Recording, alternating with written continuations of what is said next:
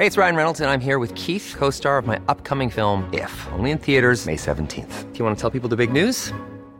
All right, I'll do it. Sign up now and you'll get unlimited for fifteen dollars a month and six months of Paramount Plus Essential Plan on us. Mintmobile.com slash switch. Upfront payment of forty-five dollars equivalent to fifteen dollars per month. Unlimited over forty gigabytes per month. Face lower speeds. Videos at four eighty p. Active Mint customers by five thirty-one twenty-four get six months of Paramount Plus Essential Plan. Auto renews after six months. Offer ends May thirty-first, twenty twenty-four. Separate Paramount Plus registration required. Terms and conditions apply if rated P G. Hi, I'm Daniel, founder of Pretty Litter. Cats and cat owners deserve better than any old-fashioned litter. That's why I teamed up with scientists and veterinarians to create Pretty Litter. Its innovative crystal formula has superior odor control and weighs up to eighty percent less than clay litter. Pretty Litter even monitors health by changing colors to help detect early signs of potential illness. It's the world's smartest kitty litter. Go to pretty litter dot com and use code ACAST for twenty percent off your first order and a free cat toy. Terms and conditions apply. See site for details. Podplay. Du lyssnar på Lille Lördag. Den här veckan är det lite utav en specialpodd, skulle man kunna säga, för att det är ju höstlov och både jag och Ann är utomsocknes. Ah. Så därför kommer vi gå igenom en massa ämnen, men vi håller på Bachelorsnacket eftersom vi får besök här i studion. Mm. Mer om det senare i podden, men idag kommer vi prata om Alec Baldwin, vi kommer prata om kulturkrockar och, och Ann kommer, vad ska du göra? Jag ska dels berätta om min eh, girighetsfadäs och eh, hur man kan konstatera att någon har blivit överbeskyddad som liten. Så lyssna vidare, vi har en pangpodd framför oss.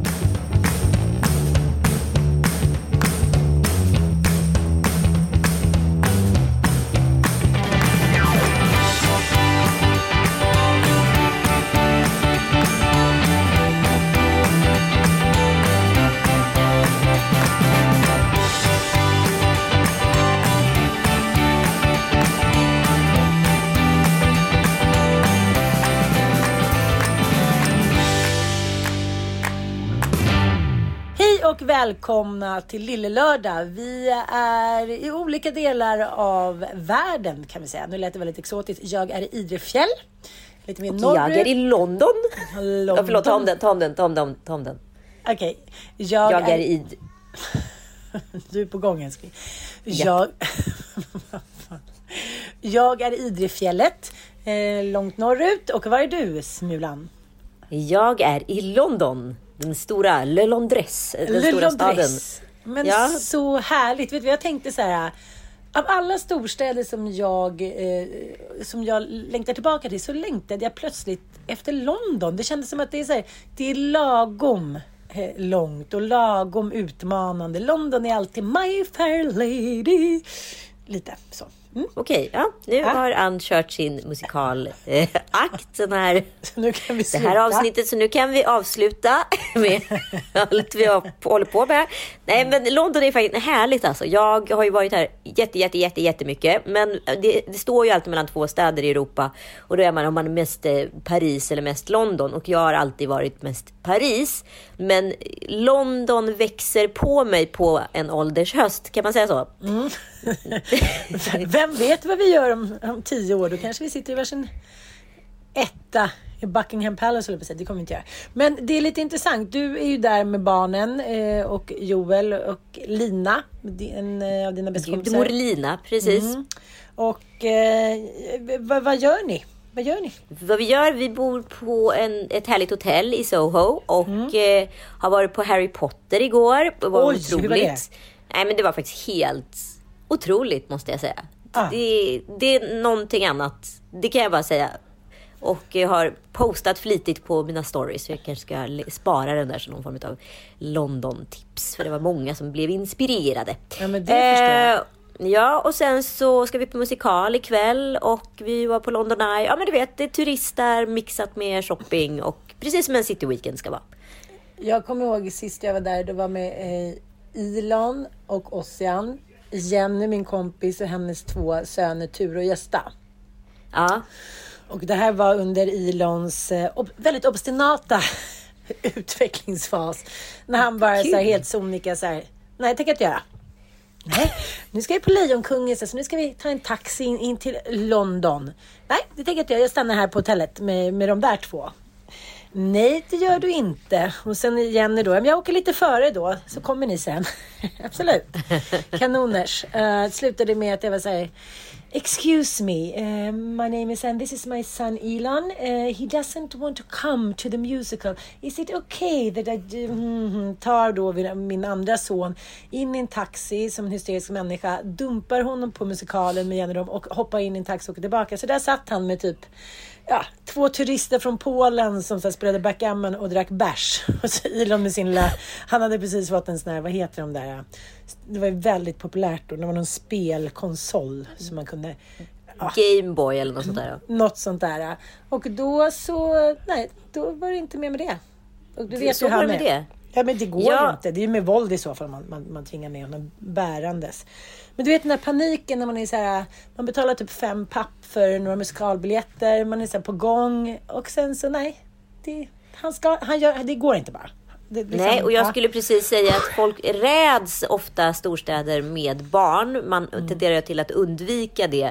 Men jag skulle säga att storstäder med barn är typ det härligaste som finns. I alla fall i en rimlig ålder så man inte behöver gå runt med barnvagn hela tiden. Vilket jag har gjort här i och för sig också med Penny ett mm. par gånger. Men eh, nej. Det älskar... finns ju inga trottoarer förutom i Sverige. Det, det måste ändå ge eh, svensk eh, infrastruktur. Tack för alla trottoarer. Det finns ju typ ja, inte några andra. Exakt, nej. Det finns... nej, men de är så smala hur som helst. Nej, men hur... det, alltså, det är väldigt kul att vara här med barn. Jag tycker det är... njuter varenda sekund.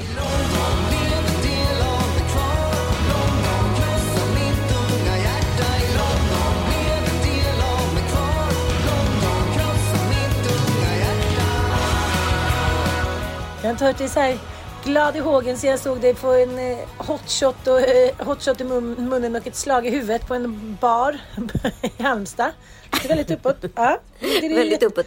Ja. Men det är ganska grymt också eftersom vi är tre vuxna på två barn. Och då betyder det också att jag får lite, Joel får ju ändå lite så här date night-grejer. Så vi var ute här på den lokala pubben som var väldigt rolig häromkvällen. Och det är ju precis som det ska vara på en brittisk pub. Det står en trubadur i hörnet och eh, sjunger Oasis och alla sjunger med. Och alla är på pubben, alla färger, alla åldrar, alla nationaliteter. Ja men du vet. Mm. Och... ja, det var ju liksom helt ljuvlig stämning. Men då är också, kom ju Sussex-brudarna in från Vischan. Jaha, wow. Som det heter. Och de har ju liksom en liten annan kaliber än vad kanske London-borna har. Så att jag plötsligt kom det in ett gäng, vad ska man säga, lite, lite liksom stökigare tjejer. De är rätt i gasen liksom, så de festar på. Jag och Joel sitter vid ett bord och en av de här tjejerna eh, ja, haffar ena hörnet på bordet och ställer sitt vinglas på, ställer sig och byter om precis framför oss. Byter skor. Hon är rätt kort så hon sätter på ett par high heels och så brösten upptryckta under hakan såklart och jättemycket eh, kajal. Och så står hon och dricker, dansar lite, står och dricker och dansar lite. Jag är ju skitkul sådär. Och sen så får jag bara en sån jävla feeling. Hon går ut och röker för hon lämnar hon sin mobil tryckt på bordet. Det var ju dumt kan jag säga. Så jag säger till Joel, nu tar vi telefonen och så tar vi en selfie. Och så lägger vi tillbaka den. och, och han bara, men jag vågade. Jag bara, jo nu kör vi, vi kör, vi kör. Vi, vi, kommer, vi kommer aldrig träffa henne igen liksom. eh, Och Joel tar telefonen. Och han bara, men du får ju hålla utkik så hon inte kommer in. Just då kommer hon in. Så han sitter nej, liksom nej, nej, nej, med nej. hennes telefon i handen. Jag inte. Och jag så här, vi, både hur han och jag vet ju inte hur vi ska förklara det här. Men hon ser inte detta. Utan är ute för att ta sitt vinglas. För ja, att så... återigen gå ut och röka. Så vi Så ni lyckas ni får till den då. Så vi lyckas få till det. Hon bara går rakt förbi liksom, tar, alltså handen sveper liksom över Joels hand som håller i hennes telefon. Tar sitt vinglas och går ut. Alltså det var vet, vet, den där stunden där livet fryser. Det var ett sånt moment liksom. För hur ska vi förklara detta? Ja, och sen så du vet ju engelsmän är, de kan ju börja fightas. Det är ju den typen av kultur så man har ingen aning. Ja, ja, ja. Väldigt roligt hur som helst. Vi tar den där selfie, lägger tillbaka hennes telefon, sveper vår öl och önskar henne en god kväll och går hem. Så tänker så här, att det där är en rolig grej att göra. Så det är ett väldigt roligt prank. Ja, så att när hon kommer, hon kommer ligga nu här på morgonen och bara så här, nej, de här har jag inte träffat. Nej, nej. nej. V- v- när tog jag den här bilden? Men blir, blir, när Joel blir stressad, blir han irriterad på dig då?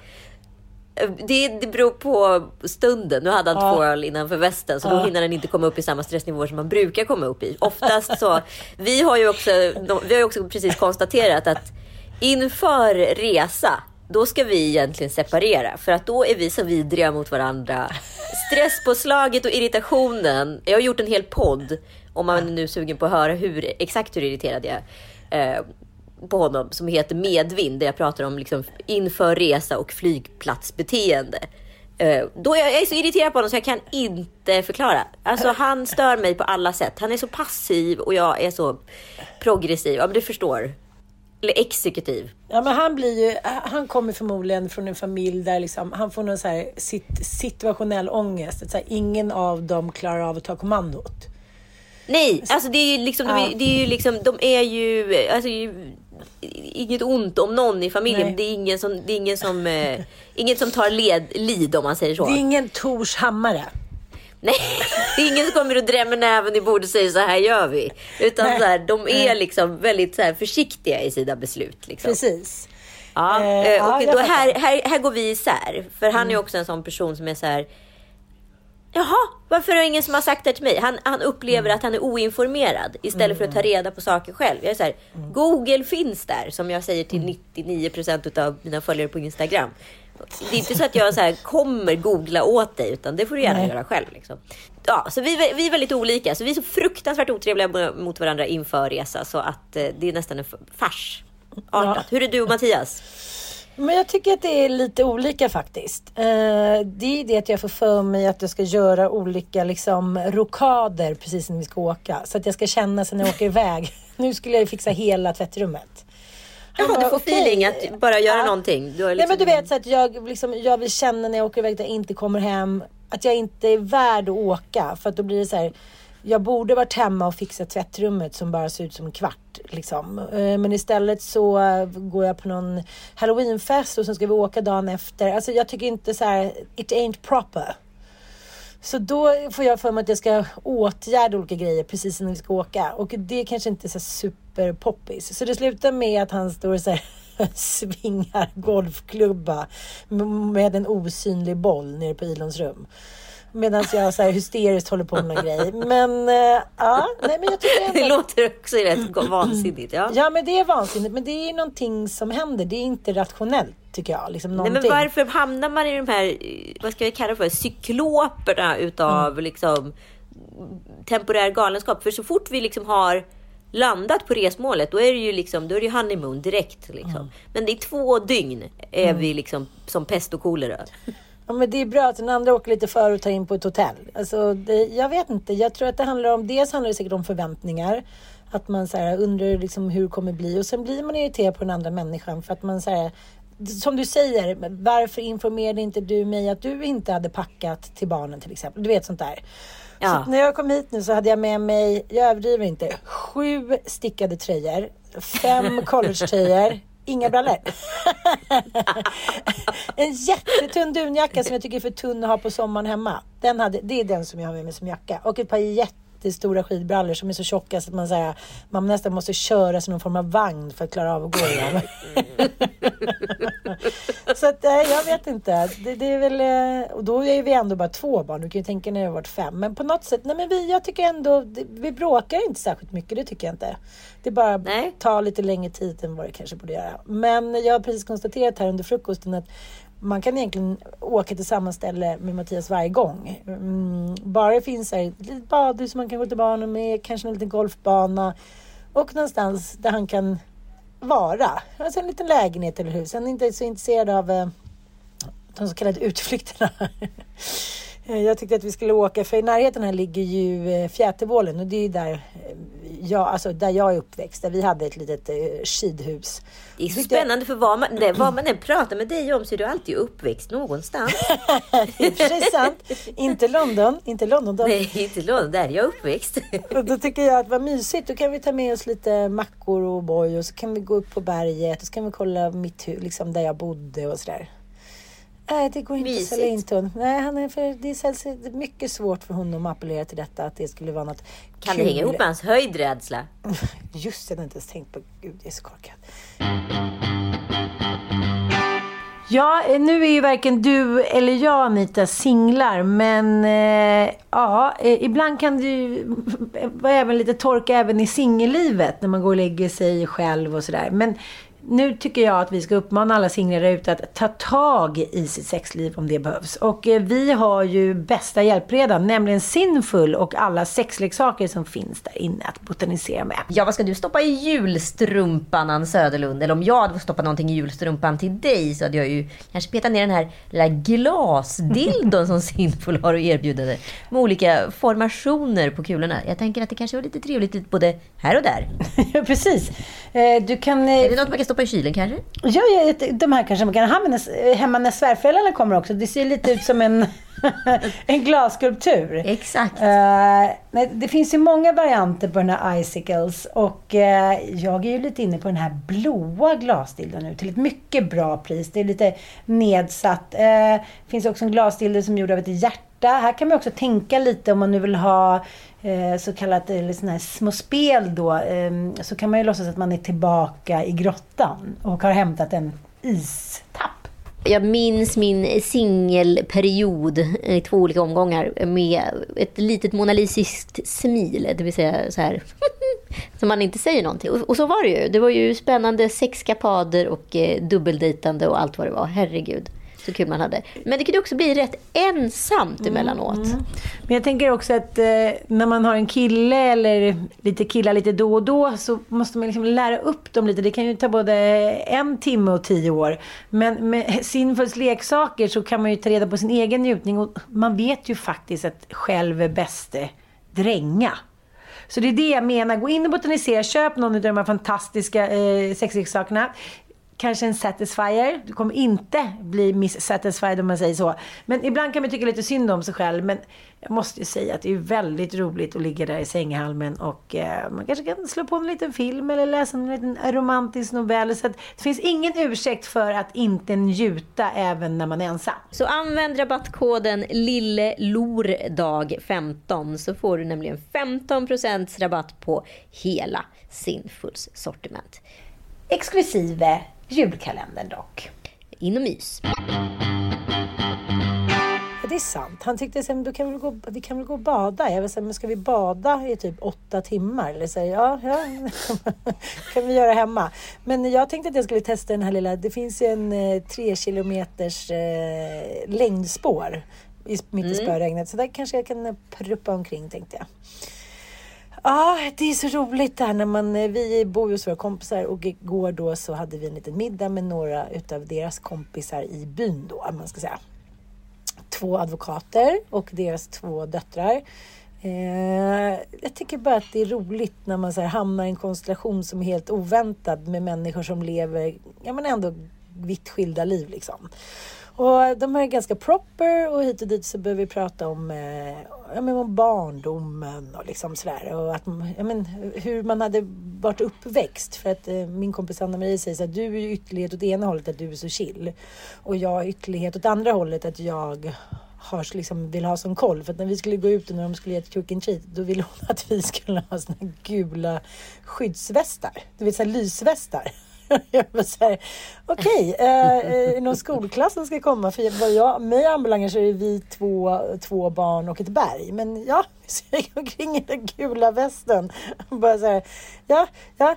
Och eh, då började vi prata om så här, vad man har för självinsikt. Den här killen då som var med, han... Eh, Ja, det kom väl fram lite mellan raderna att hans fru eh, då eh, ponerade att, att han var kanske ganska överbeskyddad.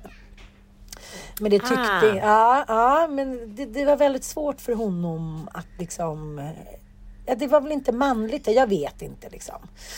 Och sen så gick det några timmar och sen skulle de gå hem då. De bodde typ ja, men trehundra meter från där vi är. Och då sa han, då ska jag bara smsa pappa så kommer han och hämtar oss. Kommer hans pappa in på den där mjukisbrallor, lite så här bummer i sjuttioårsåldern så här, tjena, tjena, tjena, tjena, ja, då ska jag hämta. Så då blev de hämtade av pappan och, och mamman då som bodde. Och hur gamla är de? Ja, men de var väl så här fyrtiotvå, pappan var väl ja, men sextiosju. Och så sa, vad bor de? Ja, de bor ju två, ja, hundra meter i huset nedanför oss här. Jaha, ah, okej, okay, men det var det, det så, så garvade vi allihopa så här. Ja, men du ska jag bara smsa pappa för han vill ju komma och hämta. Jag bara, men du var ju inte överbeskyddad. Nej, det, ah, jag kanske har varit. Men kan vi inte bara prata lite om London? För eh, det har ju hänt väldigt mycket i, med, både med Brexit och corona. De har ju varit väldigt utsatta. Ja, de har varit väldigt utsatta och mm. det är fortfarande liksom, det, är ju, det har ju varit liksom ett skämt att åka in hit. Det har ju varit liksom, äh. först, de ändrar ju reglerna exakt hela tiden och jag, de gjorde en regeluppdatering och då skulle jag helt plötsligt göra P C R-test. Så, aha, okej, okay, så gjorde vi P C R-test och sen skulle man också då fylla i så här eh, U K Border Declaration. Och då ska man fylla i liksom hur mycket information som helst om sin inresa. Sen i den Border Declaration ska du ha ett nummer för ett förbeställt eh, liksom day two test som mm. man ska vad heter det, ta när man är på plats här. Alltså det är ju... Ja, så då fick man boka ett test och då ska man fylla i hur mycket uppgifter som helst bara för att boka det där jävla testet. Och det testet ska då skickas till det hotellet du bor eller på ett uthämtningsställe och så vidare. Alltså jag kan säga så här, det var liksom en pappersprojektledning här så på en halv dag. Mm, bara för att ta sig in. Och sen när man väl är här så är det liksom... Ja, ibland använder man mask. Vi var på Harry Potter, då var man tvungen att ha mask på hela turen. Vilket kanske inte var svinnice, men det är bara gilla läget liksom. Och eh, på vissa ställen ska man inte alls ha mask. Man har liksom ingen aning om vad det är som gäller riktigt, vad det är för regler. Men utelivet är tillbaka precis som vanligt och folk kramar och hänger igen liksom. Det, man får ju också säga att så här, man förstår att England är glada just nu, för det har ju faktiskt varit, varit hårt för dem liksom. Men å andra mm. sidan ett luttrat land, vara, vana att vara under i krig så att säga. Så att mm. eh, det var rätt land att drabba på det sättet. Ja, men det känns som att hela London har strukturerats om. Att man, folk har flyttat till utkanterna och liksom eh, flytt innerstaden. Jag läser att eh, ta områden som Mayfair och St James som är de, det är väl typ de tjusigaste områdena. Ja, ah, ah, det finns några till. Men okay. eh, absolut, de, de är ja, bra. Men typ, där föll priserna då med fyrtio procent. Eh, ja, och, och, gud, alltså verkligen. Men det är ju också positivt för det är ju jättemånga som har... Alltså utländska intressenter, allt från liksom asiater till ryssar som har bara köpt upp stora kvarter i England för man sett det som liksom en investering i och med att bostadspriserna varit så bra för att låsa upp sina pengar i. Mm. Men i och med att nu det har droppat så mycket så är det många som säljer av och faktiskt Londonborna har möjlighet att faktiskt återerövra sina gamla kvarter som har bara varit mm. som stora döda, tysta mm. liksom, ja, blocks. Det har ju varit mm. ett problem här. Så att, alltså hela Brexit-grejen är ju verkligen på gott och ont. Eh, de kommer säkert få lida konsekvenser av det här. Men någonting säger mig att så här, London är Lon- eller liksom England är England. De kommer fixa det här. Men, men det, liksom, det är så roligt för det verkar ha skett så mycket liksom, extrem förändring. Det är så här... Men så här, vegansk mat verkar tydligen ha blivit jättestort. Så här, över... Men det är så här, en, miljon, en halv miljon personer i Storbritannien slutade äta kött förra året. Dubbelt så många... Som under tjugonitton, folk klär sig annorlunda, trottoarerna är bredare, folk har börjat köra liksom elcyklar. Tony Blair dök tydligen upp på tv med så här långt hår. Eh, som innan pandemin hade varit liksom, ja, men bara accepterat om du var en, liksom, om du är en rockstjärna. Så det verkar som att eh, allting, eh, allting har förändrats. Och det är ju de här kontoren, liksom, det kommer ju aldrig bli samma bild som förut. Liksom. Det är ju flera stora kedjor som har konkat. Och det verkar som att man har gått liksom hela London har hippifierats lite under pandemin liksom, och Brexit. Ja, men det kan nog jag stämma. Ja. Jag frågade dig, vi käkade frukost här precis när vi kom till England eller London ute i Hammersmith med en fantastisk kvinna som heter Charlotta Ray och, och hennes pojkvän Teddy som är son till, vad ska man säga, Englands Anna Wintours. Alltså mamman är då Eh, chefredaktör för brittiska Vogue eh, och eh, jag frågade då rörande elsparkcyklar och cyklar om det kommer bli en Copenhagen-fiering utav England ja, nu ja. Eh, på grund utav att dessa fenomen har uppstått. Han säger, no, it's not a city that's allowed to do, go with two wheels.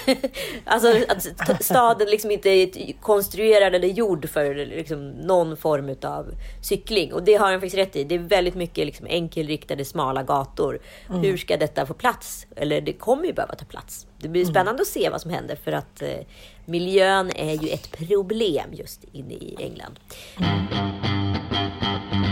Men apropå det så slog det mig en grej när jag var här.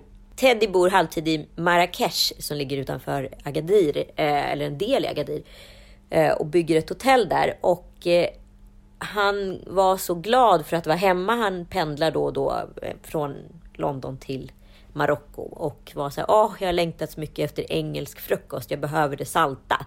Mm. I, i Marocko så äter man bara söt frukost, liksom fikon och mycket liksom söta. Ja, precis, kakor och mm. det slog mig hur mycket liksom eh, hur mycket ens frukost eller mat generellt talar om vem du är som person och vad du lever i för, för kultur. I England mm. jag har ju väldigt mycket salt i maten. Det är, mm. det är saltfläsk, det är bönor, det är salt, liksom äggröra och så vidare. Ölen är också rätt salt och det är mycket malt. Alltså man ser vilken typ av eh, jordbruk du har baserat på mm. och vegetation man ser, det skörbjuggskänsla. Ja, men mycket regn, mycket liksom, mm. mycket liksom. Jag antar att det kanske kräver att kroppen kräver lite mer salt. Under tiden vi är jättesalträdda i Sverige.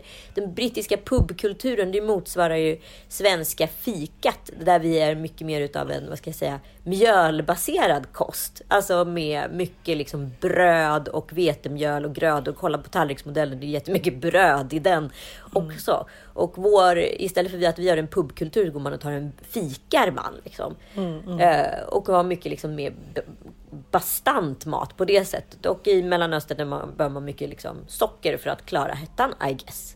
Mm, mm, mm. Men, intressant. Men, intressant, men jag tänker att eh, eh, engelsmän räds ju inte salt. Det där är en av de doktriner som så här, vi har vuxit upp med. Man får cancer Gud, ja. av rostat bröd som är liksom överrostat. Man typ, jag vet inte, men, chock. Du, kom du ihåg när man var på B V C? Ja. Liksom, nu är mina äldsta barn äldre än vad dina är, men den här saltvarningen som man liksom fick med sig, att oj, var det salt i maten? Man var tvungen att göra egen barn, för tänk om det kom salt. Jag fattade aldrig, vad skulle hända? Åh, oh, herregud! Det, ja, men vadå, jag förstår inte, vad skulle hända? Skulle de få en överdos av salt och liksom kola? Eller? Saltförgiftad? Ja, har du hört, det, hört talas om det? Nej, den stora saltförgiftningen som trädde in på sjuttonhundratalets mitt. Nej, men jag, det, det finns mycket så här rädsla för salt i vårt land, men tydligen inte för socker. Nej, ty, absolut inte för socker, nej, men nej. Alla, har, alla har vi våra utmaningar, höll jag på att säga. Ja, men det är rätt spännande att vi varit så salträdda. Jag kommer också ihåg min gamla kompis Susanna Olausson. Hennes föräldrar som var absolut rädda för salt. De åt inte äggulan i ägg, för det kunde man få cancer av. Mm. Och de drack inte svart kaffe, för det kunde man också få cancer av. Mm. Eh, men däremot att de rökte var sina två paket Marlboro röda. O- mm. Utan filter. Mm. Inomhus per dag. Det var inte något problem. Det var inte men... något problem, alltså det var ingenting man fick cancer av. Så om de nu mot förmodan har fått cancer på ålderns höst, så var det absolut inte cigaretterna. Det var, det var, det, det var äggulan eller saltet. Men allt det där, vi pratade om det när man, vi åkte upp nu här till Idre, så den vägen åkte jag själv väldigt ofta när jag var liten. Och du vet det här tjatet, när jag är framme, när jag är framme, som på allvar börjar efter tjugo sekunder. Jag har gått två timmar nu, man säger, vad sa du? du? Till slut är jag så irriterad så att jag säger, kommer ihåg att, att jag var exakt likadan själv. Men den lilla... Eh, ja, mot den lilla skillnaden att mamma och pappa satt och rökte ut genom fönstret hela tiden. Och ju kallare det blev, så ju, ju tajtare blev ju springan. Just det, såklart. Det var ju mer rök i bilen. Ja, så det blev liksom, om ni kan se Anna-Karin framför sig. Men liksom försöka lutas lite ut. Och sen så kör den där liksom gamla Forden hundrasextio. Alltså det var ju så förent med livsfara. Men då berättade mannen då som vi bor hos här nu, att hans föräldrar, hans pappa rökte cigariller i bilen och mamma rökte då, och du vet de här ungarna, de här tre sönerna, de spydde ju som på löpande band, men det var ingen som tänkte att det kanske berodde på nej, röken inte. Utan ja, de är, de är åksjuka pojkarna, men när de åkte med någon annan som inte rökte, så var det ju där inga problem liksom. Orsak och verkan verkar inte ha varit så otroligt viktigt för sjuttio- och åttiotalets liksom föräldrar. Utan de körde nej, sin nej, nej, grej, nej. sina behov. Eh, och det var mycket väldigt behovsstyrt utifrån, ja, alltså verkligen. Och det är, det finns, den typen av föräldraskap finns ju fortfarande där barnen får haka på. Och ja. liksom i föräldrarnas liv snarare än att man gör saker för barnen. Jag, jag är ju väldigt anti det, för att jag hade ju själv lite utav den, det livet när jag var liten. Jag tror att vi alla eh, liksom, hade det ganska mycket, för att det var rådande liksom, uppfostran att säga. Barnen, det var ingen som tänkte, de var liksom, ja, vi var väl barn och vi hakade på, det var ingen som tänkte att vi hade något behov på det sättet, tror jag. Nej, men jag pratade med en kompis häromdagen som är liksom lite yngre än mig, men var så här, allting ska hända i livet mellan trettio och fyrtio, när självförverkligande eran, där man liksom tänker att allting kommer ske mellan de här åren, och om det inte gör det mellan de här åren, Då, då kommer ingenting bli bra i livet. Jag vet inte vad man lever efter för devis, för jag levde ju själv i den devisen. Och jag förstod inte, nu i efterhand med lite ba- t- t- till backspegeln så tänkte jag så här, varför hade jag så bråttom för, kan jag tänka. Och det är ju det man vill säga till kompisar i, i motsvarande ålder. För ja, det, det ska tokjobbas, det ska skaffas barn och så vidare och så vidare och så vidare. Flyttas, och liksom, renoveras, det ska flyttas, resas. Det ska renoveras. Exakt, man vill säga, men vad, och, och man ser att det här, det här paret liksom på avstånd, det, det kommer inte bli bra. Och de här barnen som är på väg liksom, det kommer inte liksom rädda någon relation. Man trodde ju många gånger att man skulle då förändras som människa bara för att man skaffade barn.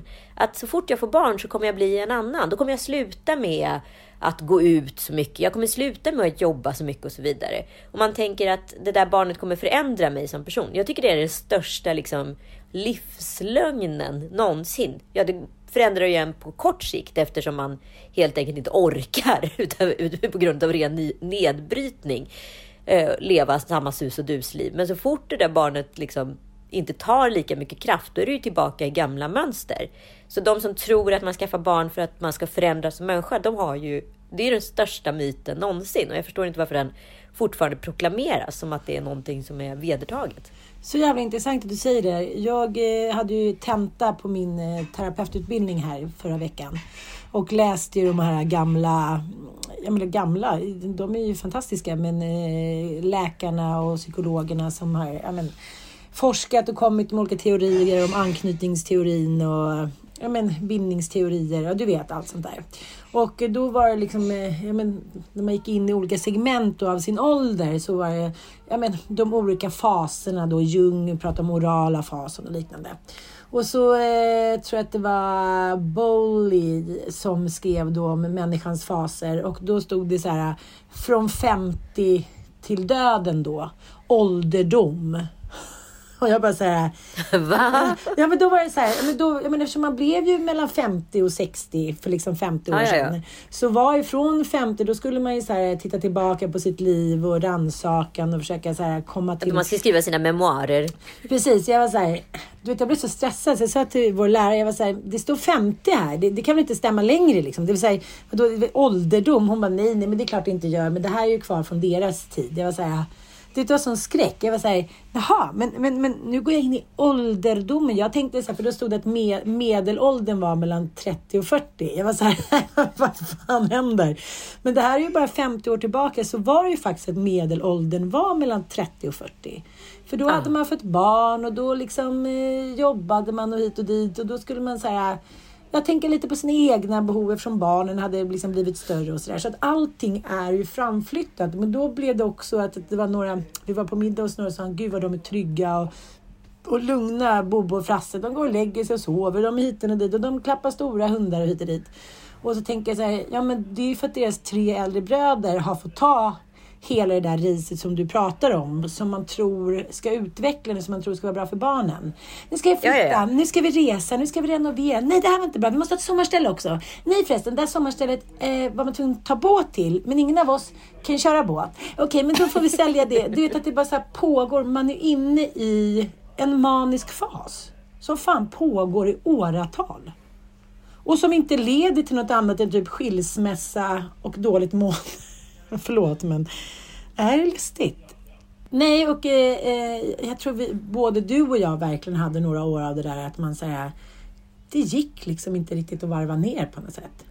Nej, men det var som att när man väl hade kommit upp i, i de där Då kunde man liksom inte sluta. Alltså det nu känner jag liksom att det är mycket enklare för mig att så här sortera i livet. Alltså så här, vad är relevant, vad är viktigt och så vidare. Vad, hur mycket, hur mycket av det här är en uppstressning? Hur mycket är bara liksom rädslor?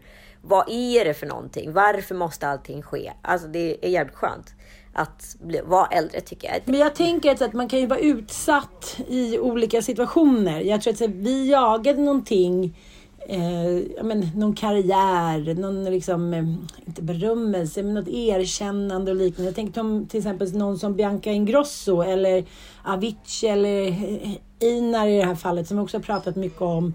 Som eh, blir ans- som, om vi, de blir ansvariga för he- hela, hela deras verk, både personligen och liksom, vad ska jag säga, professionellt. Och det, det tycker jag verkar vara alltså, sån jävla påfrestning. Jag tänker nu på Biancas liksom, utsatthet med den här kalendern. Att, så här, nej, det finns ingen annan som får bära hundhuvudet. Det finns ingen liksom...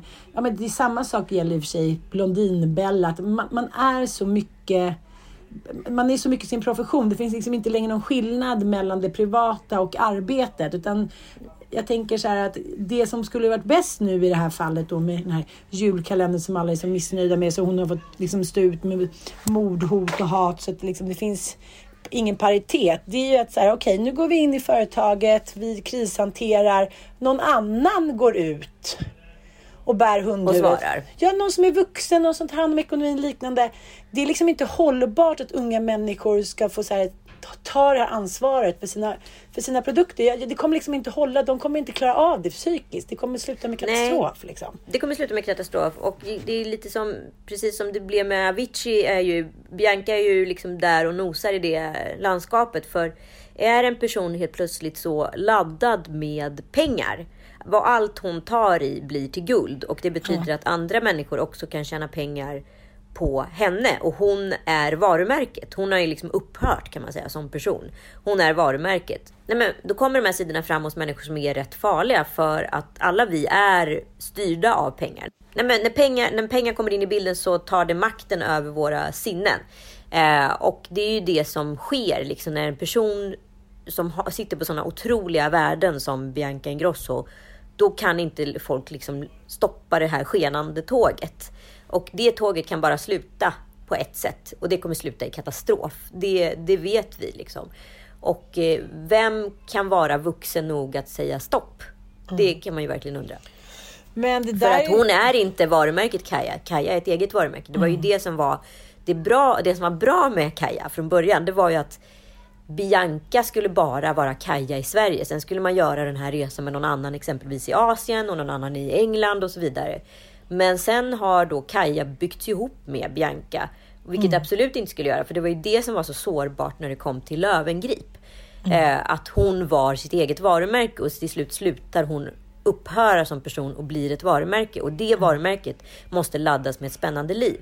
Och så kommer en dag när man inte kan ladda det här spännande livet för att personen i fråga inte orkar med.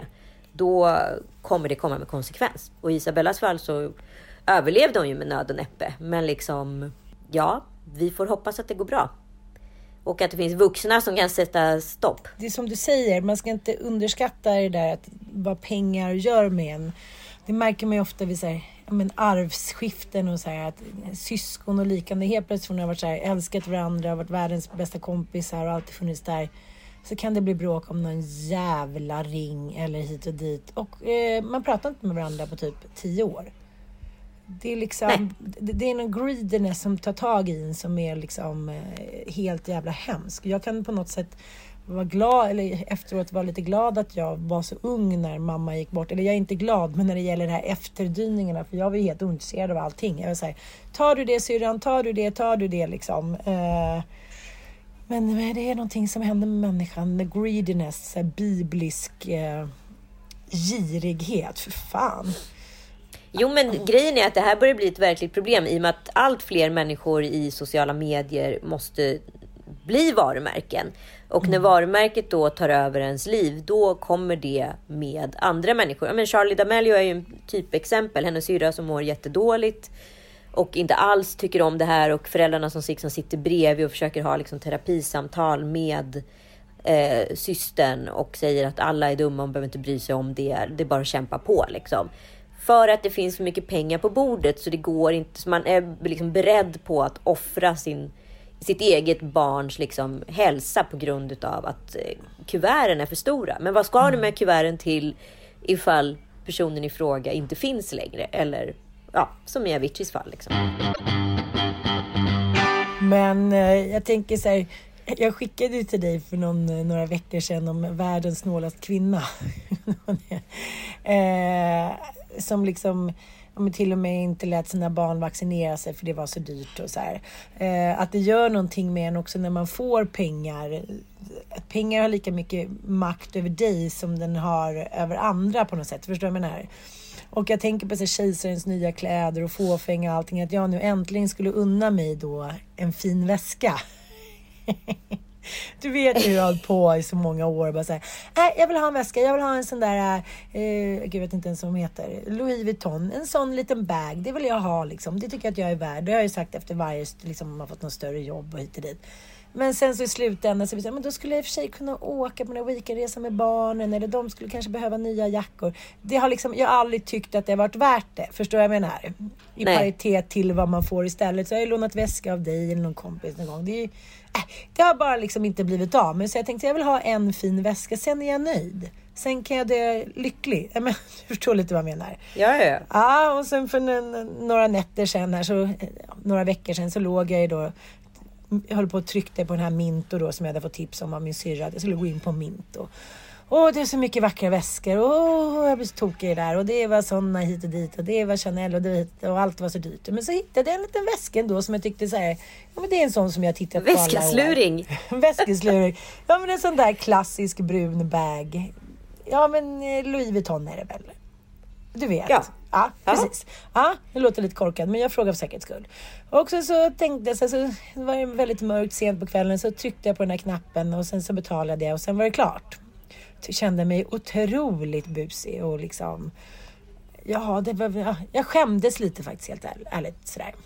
Men till slut kom den och jag sa till mig, så jag köpte en väska. Så, ja, men det var fint att unna er det till slut och sådär.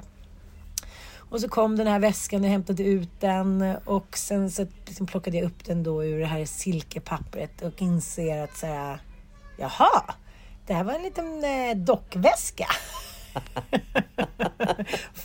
Inget, ingenting när det kom till priset och så vidare som fick dig att reagera. Du Nej, tänkte bara att du gjorde ett fynd. Jag tänkte så att det där det, det låter väl troligt för en liksom sån väska tyckte jag. Jag har väl ingen aning liksom. Du vet ju hur du, ja men...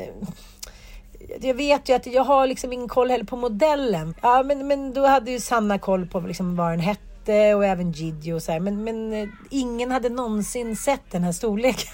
Nej, jag har aldrig heller sett den. Den Nej, är otrolig. Eh, ja, den är otrolig. Och då tänker jag så här, finns den här ens? Eller har jag liksom, är det en, en focasia? Är det liksom en, en falsarium? Men så började jag känna att jag skulle byta den där. Och så tänkte jag så här, nej. You greedy motherfucker. Du ska gå omkring med den där. Du ska känna så här. Du blev greedy. Du ville ha någonting som liksom du egentligen inte hade behov av. Så nu får du gå omkring med den här som datorn sticker ut. Och, och då, ja, så nu har jag kvar den. Det här blir ju liksom en liten specialpodd. För varken du eller jag har ju hunnit kolla på Bachelor den här veckan. Nej, eftersom vi har varit ute och rest. Ja, och veckans tv-tips är faktiskt en serie som går på S V T. För er som kanske li- var lika besatta utav Line of Duty som jag var, så är det här eh, liksom nästa serie eh, utav samma författare eller manusförfattarduo eh, som heter Virgil, Död man ombord, som handlar om, ja, återigen liksom en intern enhet som utreder brott ombord på en ubåt. Väldigt spännande. Kolla på S V T, det tycker jag ni ska göra. Eh, vi har liksom ett ämne kvar för dagen, sen behöver vi avrunda och återgå till våra familjer. Så det här är en liten specialpodd just den här veckan. Men får jag bara eh, fråga, vart ska, du, ni ska på musikal ikväll, vad ska ni se? Vi ska såklart se Lejonkungen. Den har ju fått sån hög rating som bra barnföreställning. Jag fick ju aldrig se den då på grund av vilon. Nej. Nej, så jag har inte sett den. Men på fredag ska vi till Göteborg och se Sound of Music. Bara en sån sak. Jag tycker det är lite roligt för det känns så här, Det känns lite som en svunnen tid att gå på musikal, men ändå modern. Jag vet att jag koncept. älskar ju Sound of Music. Jag, jag älskar ju musikal, men jag, jag tycker att Sound of Music är ju otrolig. Men alltså den är roligt. ju fantastisk. Den, alltså alla sångakter är perfekta, skulle jag kunna säga. Vad roligt, då känner jag mig pepp. Ja, det tycker jag du ska vara. Den mm. tror jag är en riktig sucke. Men nu måste vi ändå ta i, vi kan inte hålla på det här längre liksom. Dels så kommer vi få Bachelorna hit, en specialpodd vet, nästa vet. vecka. Otroligt, eller hur? Nej, så att det kommer det... ett specialavsnitt. Så att, så att du, ni, ni får helt enkelt, vi, vi liksom teasar lite extra liksom, ja. er bara med ja. den här Bachelor. För vi kommer svara på alla frågor. Så har ni några frågor så skicka in det på D M. Ni som följer Lille Lördag podcast eller inte följer kan ni skicka D M där ändå. Mm-hmm. Men vi måste ju prata om honom. Det går ju inte längre. Vi skulle ju prata om honom förra veckan, men då hann vi inte. Nej. Alec Baldwin. Alec. Hela den där brödratrion, de har ju något tilltufsat, misslyckat men ändå kärleksfullt. Det är lite som att man, de är som lillebrorsan som aldrig riktigt får till det. Är du med mig lite? Ja men verkligen, verkligen, verkligen.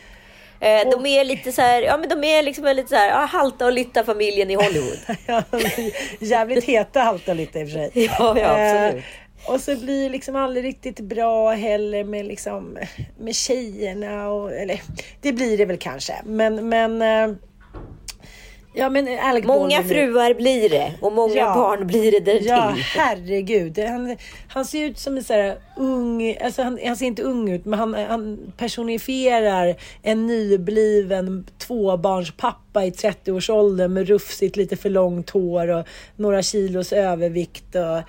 Ja, du förstår lite vad jag menar. Och, eh, ja, och sen vet... så får han ju aldrig sova heller. Så han är alltid supersvullen i ansiktet. Jag är ju, kollar, jag är, jag är slav utav att kolla på hans livesändningar och hans I G, vad heter det, T V-sändningar. När han ser helt plufsig ut. För han verkar filma de här filmerna tidigt på morgonen. Då är han ju svullen, ser ut som en perserkatt. Väldigt spännande i alla fall. Innan allting kommer igång. Och det, det finns men har man bi- fått fem småbarn på liksom fem år, så då är man ju rätt slut. Det kan, mm. kan ju du konstatera.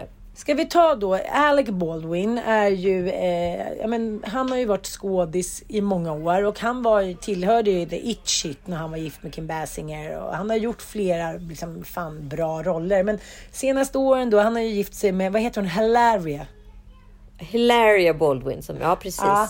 Och hon jag har pratat ju, om henne tidigare. Precis, hon har också hamnat lite blåsväder när det visade sig att hon eh, var en, en inhemsk från typ Texas och inte från då, som hon själv påstår, Span- någonstans i Spanien va?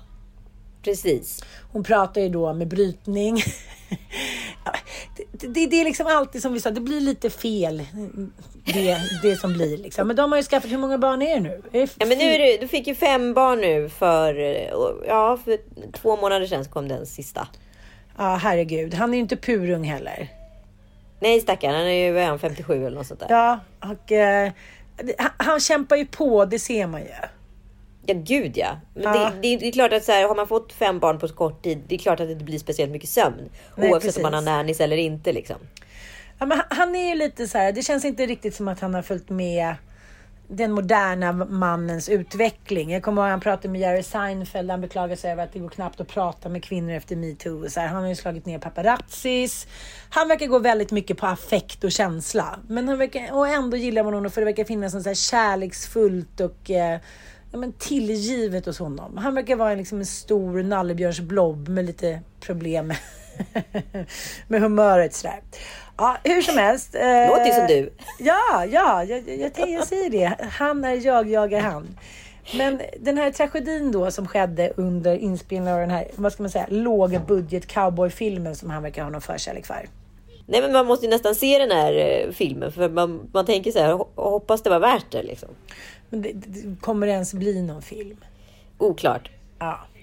Det är i alla fall en slags cowboyfilm och de skulle då eh, repetera en scen där eh, Baldwin då ska ja, rikta en pistol, en attrapp mot kameran. Och det som ska sägas är att det har ju varit väldigt turbulent kring den här lågbudgetinspelningen för säkerheten har ju tydligen varit katastrofal så att alla gick omkring och kände sig snart så smäller det, bokstavligen.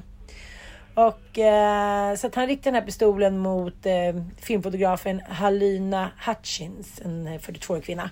Och, eh, och sen så tyckte han ju av då, och eh, pistolen var då inte eh, säkrad, så att ett skott avfyrades rätt genom henne, och även regissören Joel Zosa skadades.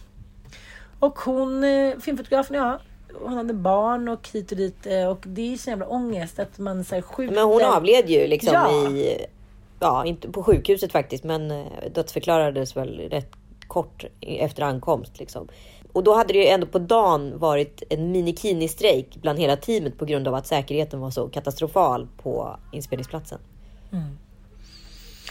Ja, så att det, det finns också en bild på honom när han står med någon telefon, pratar med någon, har något så här ansiktsskydd. Man ser, det ser ut som att han står liksom ute på prärien. Och den är så här, man får sån ångest av att det är så här, man känner den där känslan av att han har gått upp på morgonen, alla unga skriker, frun är kanske inte så nöjd, det är låg budget. Liksom, han är också producent, så han måste hålla koll på pengarna. Det är tidspresset, alla är missnöjda. Nu får vi bara riva av den här jävla scenen och gå hem och ta fred ungefär. Och, eh, och så slutar det med att eh, en kvinna i produktionen dör. Han, han skjuter liksom ihjäl henne. Det är, så här, det är nästan för svårt att ta in. Men jag tror att så här, alla kan ändå identifiera sig med att det kunde varit jag. Det är kanske det som gör att man ändå känner sympati med Baldwin. Även om han framstår som trög ibland och uttalar sig liksom om de mest märkliga grejer, som att han var liksom en gubbe från artonhundratalet. Men han är också sympatisk och rolig. Jag tänker han har gjort massa parodier om Trump på Saturday Night Live. Så att han är... Ja, ja, men exakt, han har ett ben i humor. Det är det som gör honom, ja, förlåtande på något sätt. Precis. Han har också gjort några oförglömliga roller, bland annat som Ben Stillers chef i Along Came Polly. Och eh, han är ju fruktansvärt rolig. Ja, eh, men, men det är konstigt. Jag skulle prata om fenomenet, för vi har pratat om det innan, att vissa människor kan nästan göra vilka misstag som helst, och ändå så... håller man fast vid dem? För de är de, är de sista hjältarna. Jag kan tänka lite som med Micke Persbrandt också. Att det är så här, många med hans resumé skulle ju liksom ha varit stekta för länge sedan. Men han är så här, last man standing. Han har gått nio år i grundskola. Han har kämpat på. Han har, så här, han har skådespelat och varit de liksom tuffa killarna. Han är grabben som kommer från arbetarbakgrund som har lyckats. Han kör speedway. Han har en snygg fru. Det har löst sig till slut. Man hejar ju på honom. Man hejar på den här typen av män. För att man känner så här, it could have been me. Liksom. Nej, men jag tänker att det är fascinerande att vissa kan liksom inte ens eh, äta en Toblerone. Och andra kan liksom komma undan med så jävla mycket. Och ja, men det är det jag skulle komma till. Att så här, det går ju, det här, den här karaktären får ju nästan inte vara kvinnlig. För det går ju inte liksom. Nej, det finns några få typ. Jag tänker Gudrun Schyman. Ja. Eh, Anna Nicole Smith när det begav sig. Nu slutade ju det. Ja, men med... precis. Ja. Ja. Men då, är ju, då är det ju liksom kvinnor som har då varit under liksom ett missbruk eller liknande liksom. Ja, ja. Det kan inte bara vara så att det blir liksom att det är en eh, kompetent, fullt eh, normal, eh, psykiskt hälsosam kvinna som kan så här, göra såna här grejer. Utan det måste vara att det måste finnas en förklaring till varför det blivit så här. Mm. Nej, mycket, mycket intressant. Min älskling, du ska gå ut i, ut i London-dagen, och jag ska sätta på mig mina jättestora skidbrallor och försöka gå upp för ett berg, om det är någon som vill följa med. Gud vad härligt. Hoppas du får med dig Mattias, så kan han terapia sin höjdrädsla. Hoppas ni alla har det bra där ute, vad ni än gör. Vi älskar att ni lyssnar. Puss och kram. Puss och kram.